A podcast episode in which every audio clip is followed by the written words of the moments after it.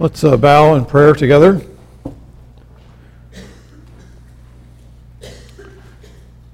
Lord, it is the melody in our heart, we long it to be, the melody in our heart that we praise you, that we rest in the assurance that the Holy Spirit gives us assurance that we indeed are your children by faith, and that you are with us in every situation of life, that you're at work, bringing all things together, working all things together for good to those who love you and are called according to your purpose.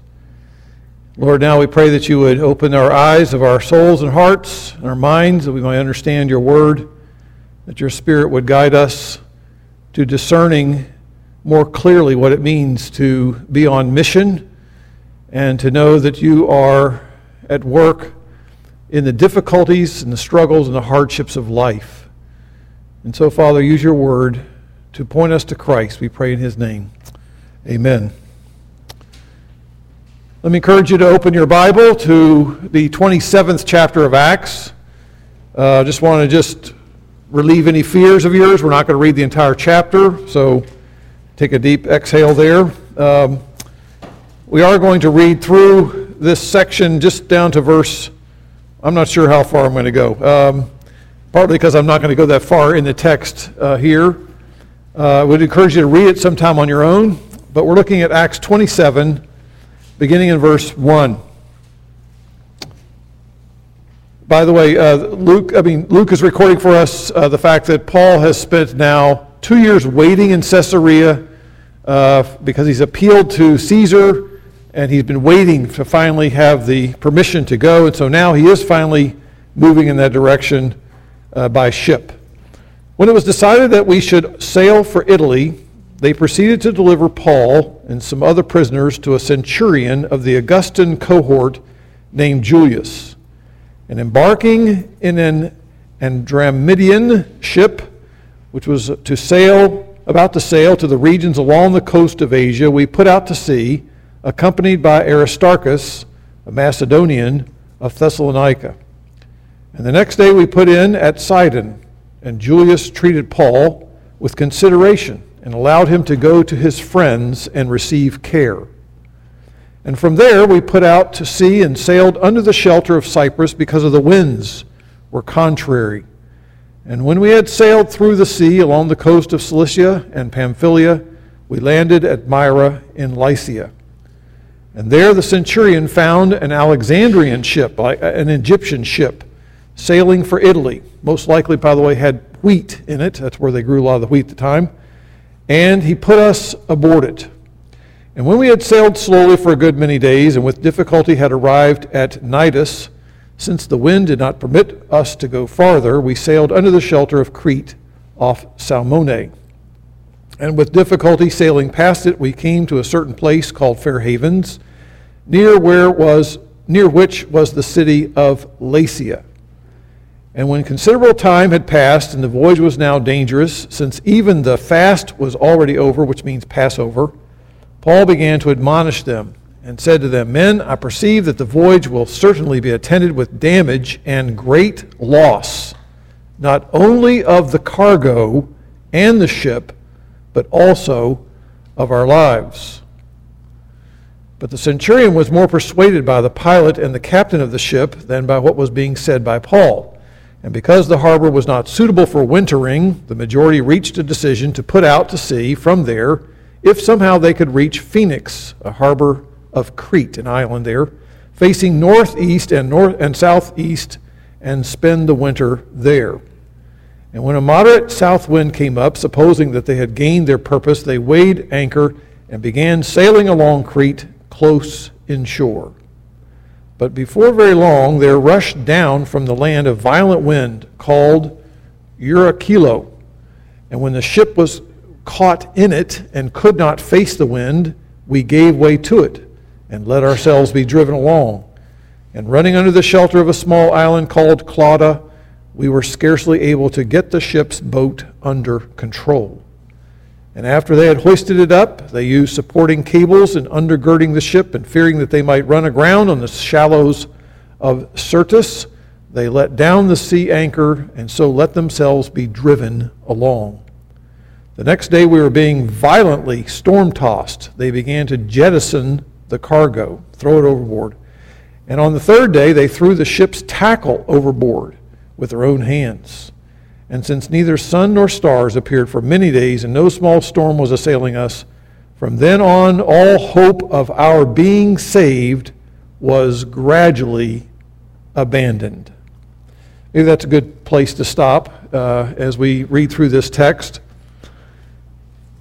I have with me this morning a little booklet that I came across in going through my grandfather's affairs and his personal effects. My grandfather on my father's side did a lot of traveling, and this is a list of all the passengers printed who rode on the Queen Elizabeth cruise ship on Wednesday, July 31st, 1957.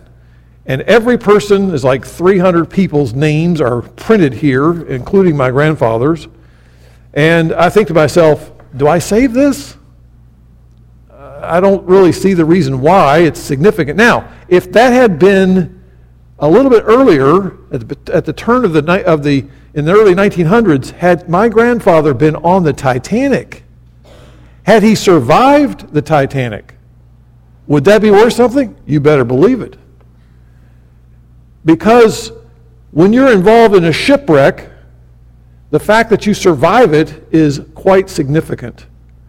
And what we're reading about in this text in Acts 27 is something that Luke is giving us so many details about this account. On the one hand, you say, well, this seems like I'm reading a travel log. It's like, okay, enough. We have got enough of these cities' names and trying to figure out where they're going from point to point. But in reading it, first thing you ought to notice is this has the sense of history to it.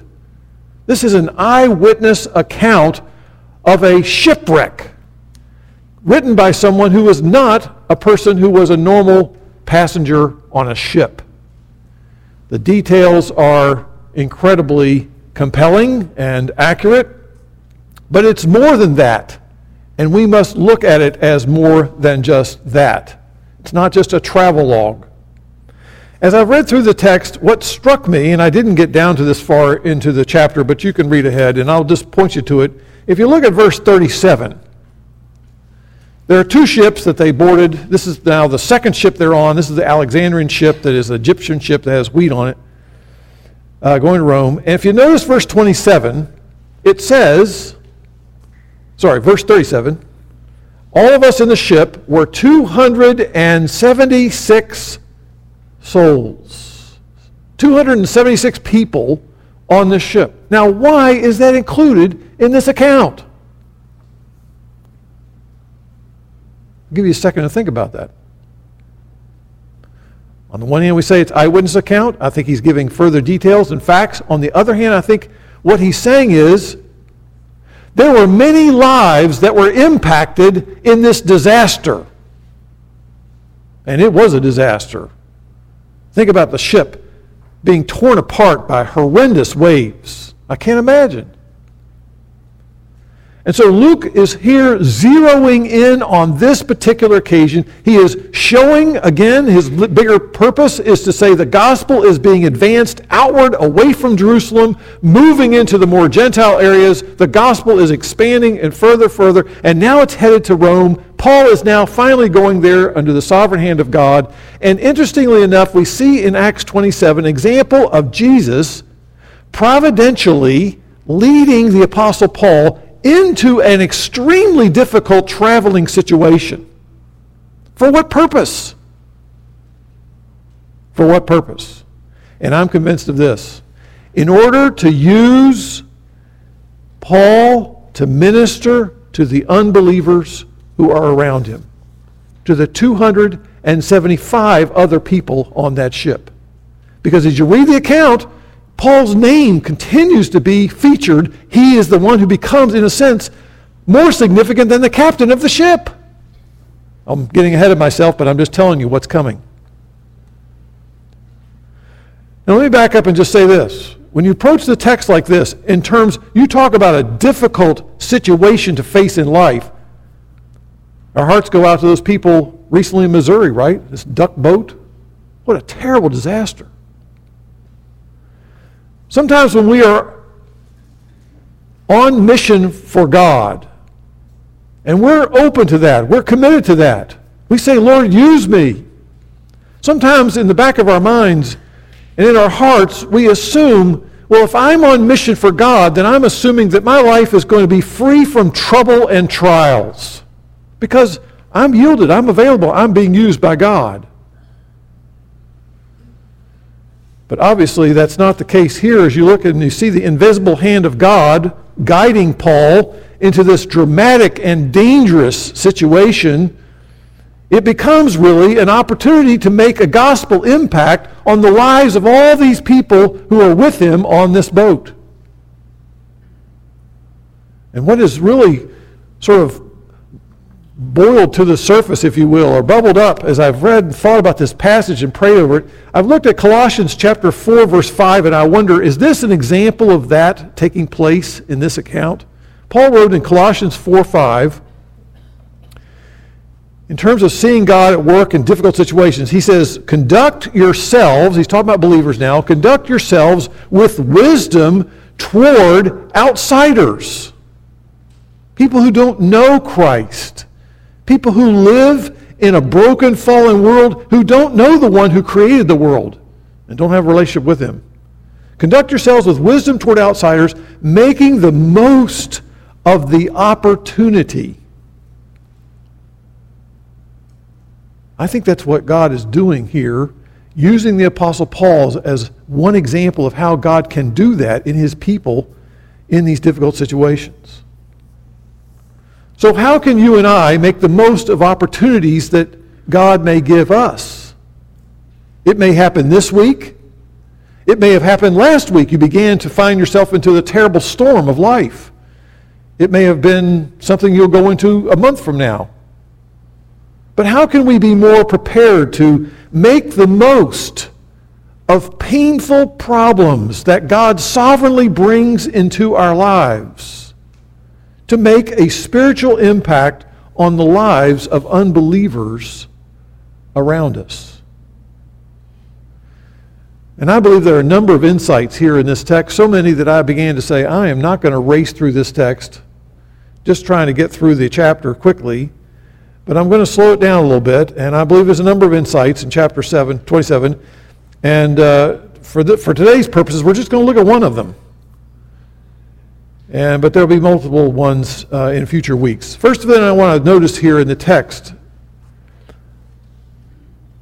of how we can be better prepared, how we can be more effective in making use of those opportunities. Number one is to be strengthened in the reciprocal bonds of Christian fellowship. Strengthened, or to be strong in the midst of one anothering and the bonds of Christian fellowship. You say, where in the world did you get that out of this text? Well, first three verses of chapter 27, if you reread them with that in mind, you're going to notice a couple of things here. In which I think was one of the means that God used in the Apostle Paul's life to enable him to make a significant influence on these unbelievers' lives. They're moving from Caesarea to Rome, and what do we read? When it was decided that we should sail for Italy. Who's the we? In previous parts of Acts, sometimes it is, and Paul did this and this and this. But here it's we. And clearly the we, if you know the background of the book, you know that Luke, the physician Luke, is the one who's writing this account. So clearly he is on this ship along with the Apostle Paul. They proceeded to deliver Paul and some of the other prisoners, a centurion. This guy's name was Julius, and embarking on this particular ship, which is about to sail regions along Asia, we put out to sea, accompanied by Aristarchus, Macedonian from Thessalonica. And the next day we put in at Sidon, and so Julius treated Paul with consideration, allowed him to go to his friends and receive care. So in these verses, I believe, we find an interesting list of the people who are the passengers on the boat. It's not like the list that my grandfather had of all these probably very sophisticated people who can afford to pay all this money. No, this ship is made up of what? Lots of soldiers, right? Roman soldiers with a cohort, a person who's in charge of them, and some prisoners, it says in the text. So we've got lots of prisoners. We've got the Apostle Paul, who is also a prisoner. We got this Aristarchus guy, and Luke, and some others. Now this Aristarchus fella, we've read about him earlier in the book of Acts because he was caught up in this big riot in Ephesus, and he was the one that was seized. So he's been in some dangerous situations before with Paul and been a traveling companion. So has Luke. And one of the reasons that Paul, I believe, was able to make the most of this difficult opportunity was because his life was knitted together with other fellow believers. The Apostle Paul was not on mission as a lone ranger. That was not his approach at all. As you read through his writings, as you read through Acts, you begin to understand that his ministry endeavors were birthed, and they were developed, and they were organized, and they were launched by the church there in Antioch in the supportive bonds of Christian fellowship as they began to discern the leading of the Holy Spirit. So it was Paul and Barnabas that were sent out based on this church and all of the community that was already involved in there in Acts 13. So now you have this Paul and Luke and Aristarchus. They're brothers in the Lord. And they came from different places, right? Paul was born in Tarsus, spent a lot of his growing up years in Jerusalem. And then you have this guy named Aristarchus. Where's he from? He's from Colossae. And interestingly enough, they pursued different career paths. And Luke was a physician. His background is totally different than Paul. Paul was a person who had studied extensively in the school of rabbis, and now he's been a tent-making missionary for a number of years. But the one common denominator that they shared was the gospel of Jesus Christ. And this was the glue that knit them together and held them together. They're co-laborers for Christ, and they have this bond that is amazingly strong with each other. They have different gifts, yes, different abilities, of course. But they share the same devotion to Christ, the same love for lost people. And they shared their lives with each other, encouraging each other, and traveling with each other. That can be quite stressful. Some of you know when things don't go right in your travel arrangements, you begin to find out what you're really made out of. And that's what happened on this particular trip. You don't hear you don't hear a word out of Luke, you don't hear a word out of Aristarchus, but you hear a lot out of Paul. But the reason Paul was able to do all those things is because he is being supported by these fellows. Now there's more here. If you notice in the text as you continue on in the first three verses, if you back up from this account 25 years earlier, we read about a time in which the church in Jerusalem was being persecuted, and as a result of that, all sorts of Christians were launched into various areas in that area. And they went up the coast from Jerusalem and began to take the gospel into areas along the coast there of Tyre and Sidon on the northeast coast of the Mediterranean Sea. Interestingly enough, as they get in this first ship, they make a stop at Sidon, and it is there they disembark, and Paul gets permission from this Roman soldier, and he says, yeah, you can go and hang out with some of those people over there who apparently are very much wanting to help you and see you as someone that they want to extend their kindness to. And look what it says in verse 3. Paul received care from these people. The Greek word there used literally means carefulness. He received carefulness from it. Well, it's another way of saying he received their kind attention. They were noticing whatever they could do to help him. They were wanting to help him. So I've wondered what that looked like. And I've wondered to myself, is it possible that these people opened their homes, celebrated the fact they finally got to meet the Apostle Paul as they heard so much about him over the years? And I wonder, it's probably been, 2 years since he had a homemade meal. What encouragement that must have been to his heart. What encouragement it must be to know that there are believers along the coast of the Mediterranean Sea who have been reached years earlier, and there they are faithfully serving Christ. And he runs into them, and they minister to him. Who would have ever thought? Hey, who stopped in for lunch today? Apostle Paul.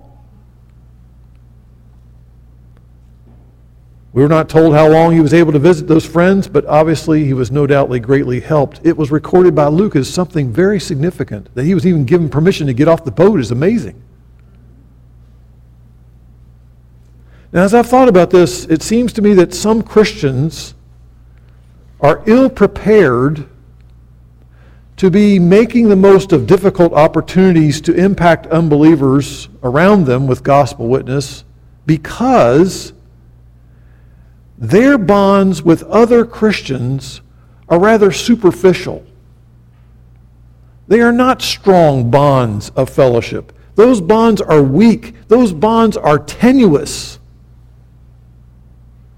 And sadly, some believers choose to keep their distance from other believers. They have a guard that's up. And they don't feel comfortable. They sort of avoid, perhaps because of fear, being vulnerable and really known by other believers, and so they keep their distance. You never hear much from them. Others avoid getting involved in the burdens and hardships of other people, like, I can't be bothered with your stuff, I got enough of my stuff, so I'm just going to do my own thing and keep my head down. I'm not sure all the reasons why. But sadly, there are those who refuse, for various reasons, to even join into a local fellowship of a local church. They refuse to become members of a local church and say, I am committed to these other believers here, and I'm going to covenant with you that I will love you and you can love me as we seek to follow and serve Christ in this place. And so it seems sad that some choose to put this wall of self-protection around them, and they don't have these kind of strong bonds of Christian fellowship in place. Is it any wonder, if that's true, that those who invest very little into the lives of other believers around them, when times are calm and things are going okay and they don't really show much interest in other members of the church family, is it any wonder that it's likely that they're going to receive little support back? Because they're not known, they don't really know what's going on in these people's lives. They're not going to receive much assistance when they go through the stormy seasons of life, and they're out there just trying to fend for themselves. But those who live out their devotion to Christ in the strong covenant bond of Christian fellowship in the local church as members of that church, aren't they more likely to benefit from the one anothering that goes on, the ministry of one to the other? Brothers and sisters giving, sharing, helping, praying in good times and tough times. I've thought about my mother recently and how she was ministered to as a widow in her 80s when my father died. They had been very involved in many people's lives in this church they've been a part of for many years. And I remember my mother telling me on the phone how pleased she was in this new phase of life. She's alone. She'd spent her life 53 years with my father, serving Christ, serving so many people in the community and in her church. And here she is alone, living in her home alone. And this one couple in church took the initiative to call my mother up and say, we're going to come pick you up, we're going to take you out to dinner, we're going to have a night where we can just enjoy dinner out. And they do that. And then there was a time when they bought tickets to the symphony offers. There's some kind of symphony in the small town they lived in, and so they buy the season tickets, and they bought an extra ticket for my mother to sit right with them so she would be able to have somebody to sit with when she went to the symphony, which she loved dearly. And I thought to myself, these gestures that they offered seemed like not a big deal on some level, but it was a big deal to my mother. It helped her through that, weathering the storm of loneliness and grief and time of mourning that she endured. It's amazing what a difference it can make when you enjoy the strong bonds of Christian fellowship. You know, there's another reason that some people, sadly, are so ineffective in the difficult times to make a gospel impact in other people's lives, particularly unbelievers, is because the reciprocal bonds of Christian fellowship have become weakened over time due to perhaps a refusal to repent of sins in their hearts. The reason I've thought about this is because Jonah has come to mind. Jonah is, again, I've had all these shipwreck thoughts in my mind all week, so my mind went to Jonah, and I'm thinking now Jonah is a person who was given an assignment by God, and the assignment was to go to the people that he probably liked the least in all the world, people he hated, and bring them the good news of God's grace and to repent and find saving grace from God. And he wanted to do the opposite, so he did. He said, I have nothing to do with that. I'm going the opposite direction. Instead of going east, he goes west, gets on a ship, and on that ship, he runs into what? Terrible weather on the seas. And where is he in the midst of all this commotion going on in the ship where the people are like, what are we going to do? What are we going to do? And he's sleeping in the under level, whatever you call it, in the bowels of the ship. And what at that point, with a heart full of racial pride that he's unwilling to let go of, a heart full of arrogance, a heart that's lacking in love for people around him who are different than he is, for the lost. He's so absorbed in himself, he's like, I have nothing to offer on this ship at this point. Well, they wake the guy up. They say, what in the world's going on? So he tells them a little about his story. And as a result of all that, he has no people of God around him because he's running away from them. He's running away from God. And eventually he finds himself more useful to these unbelievers thrown overboard than he is among them, giving them good news. I wonder if you can identify with the fact that sometimes you may be struggling, or there might be some of us struggling with the fact that we purposely remain aloof from other committed believers and from the deeper bonds of Christian fellowship is so that you can hold on to your sins. Perhaps they're flagrant sins like Jonah. You couldn't miss it if you tried to. But sometimes there are secret sins of the heart that we don't want anybody to know about. And we're not going to deal with them because that's what's important, that we be able to have that freedom to live that way. And so our compromised lives lead us to the point where we're not seeking out deeper fellowship. Perhaps that means I'm not going to go to youth group because I might be known as the person that I am. And so therefore I'm going to avoid those situations. I'm not going to women's fellowship. I'm not going to men's ministry. I'm not going to go and get involved in Bible studies. Because we avoid sitting down at fellowship meals because I don't want them to really know what I'm struggling with in my life. I avoid these situations. That's very sad. And I might add, very dangerous. Spiritually speaking, you are at that point in a situation of being very vulnerable, and you're not going to be very effective in being able to minister to other people. So I'll leave a quote in your notes there. It says, Satan watches for those vessels that sail without a convoy. That's true. It's true. Well, I want to give a more positive example of the benefits of being in strong fellowship and bonds of one anothering with as believers, and being able then to make good use of the opportunities God gives us in difficult times. And you'll notice here in the text that in having these people together, Paul went through a number of shipwrecks. Are you aware of that? He survived a number of them.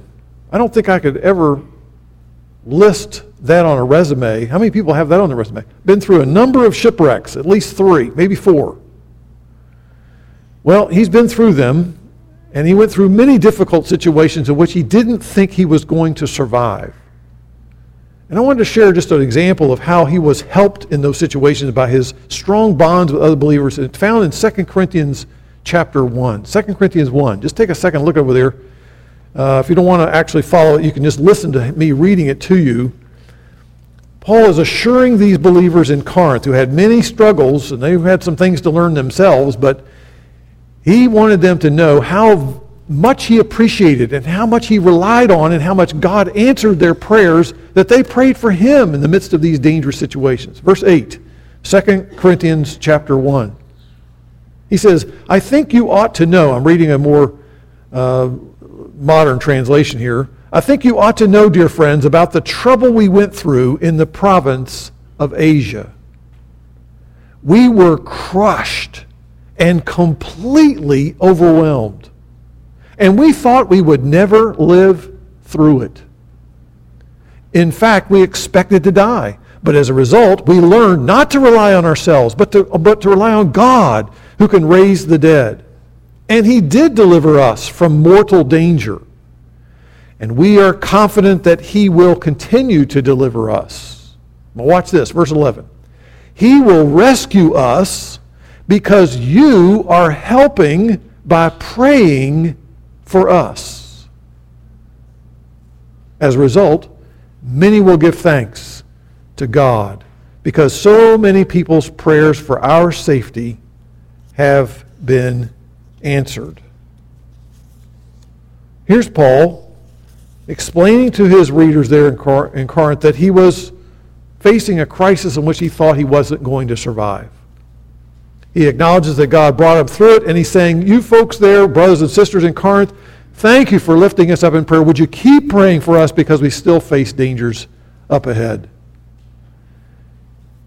Their prayers were used by God to sustain him, to keep him going, so that he might minister to these people, and then those people in turn are thankful for the ministry that Paul had in their lives, and so it's all this big circle of people being thankful to God and seeing them minister to each other. All glory be to God. Now I'm wondering, when you face the choppy waters and the stormy waters of life, do you take advantage of the bonds that you share with other believers, your brothers and sisters in Christ? And do you ever ask them to pray for you? Do you ever seek out others and say, you know, I need prayer. I have a struggle in my life. I'm having a difficult time with this. And say, I need you to pray for me. Times when you're overwhelmed, times when you are defeated and struggling with a particular sin, times in which you are in a very tough trial and you're not sure you're going to be able to keep going. And the unbelievers in your life are watching how you're going to handle that situation.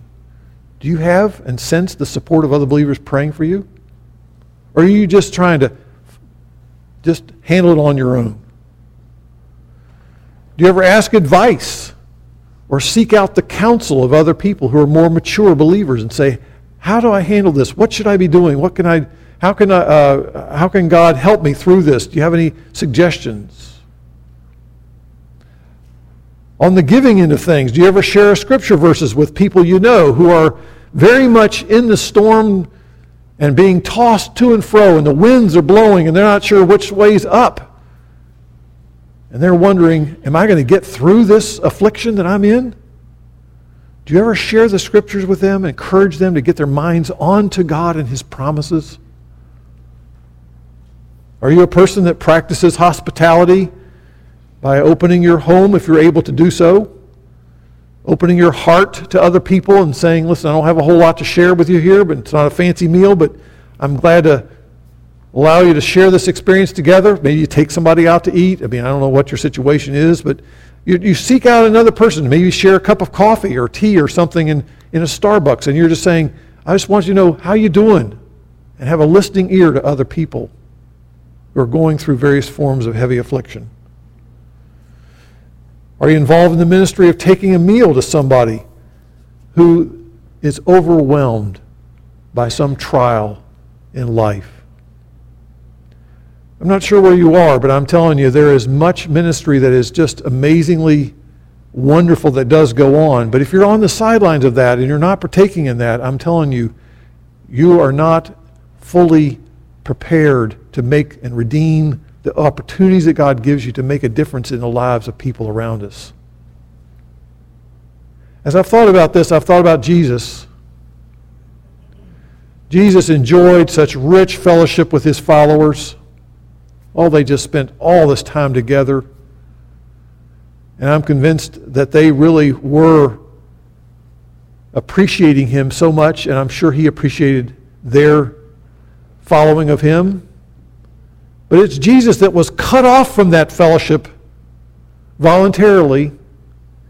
He knew that when he put himself out there to be put onto some phony trial and then eventually to be put to death on that cross, he knew that they were going to what? He would no longer enjoy that fellowship with them. But he did so that they might be knit together in a permanent bond of love and communion and sharing of their lives together in Christ. It was Jesus who was abandoned by his brothers so that we might be forever included with each other. See, the gospel that broke down the walls of prejudice and racial animosity and distrust also is the gospel that opens doors of opportunity. Opportunities to forgive each other when there are failings among the believers in Christ. Opportunities for grace to be extended in love. Opportunities for acceptance among fellow sinners so that the world might see that what? We're not perfect, but we are people who do love and forgive and who are bonded together in Jesus Christ. Look at the gospel working in our midst. It's a beautiful thing when it's on display. Are you in the middle of a storm? Remember, there is tremendous help and grace in the context of one anothering among the people of God. Let's pray.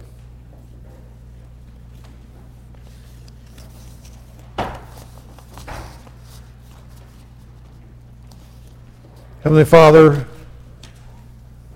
it's unclear to me or to any one of us what all storms or difficulties or trials any one of us are going through at this time, but Lord, you know. You are sovereign over all events and all experiences in life. Nothing catches you off guard. And even as that very dangerous storm caught the Apostle Paul and his traveling companions together in it for a purpose, to minister to those on that ship. Lord, I pray that you would help those of us who are in various storms. Even we as a church are, in a sense, going through a storm now. Lord, we pray that you might use this to draw our hearts together. We pray that you might help us to build each other up, that we might therefore be more bold and aware and compassionate toward those around us in seeking to be and have a gospel witness to so many who are outsiders around us in this place. Lord, I pray for those who are on the fringes, for those who are hiding behind walls of self-protection. I pray that you might, Lord, give them courage. May they follow the leading of the Spirit to be open because of the gospel, to be secure in Christ, and therefore to acknowledge there are times in which they're hurting and times in which they're in need and times in which they can help build up others. And we pray, Lord, that you would help us as a church to continue to live out our church covenant in a way in which we might therefore gain strength and be effective in ministry to people whose lives are truly broken and who are facing ultimate disaster in the storms of life apart from Christ. So Lord, use us for your glory, we pray. We ask it in Christ's name. Amen.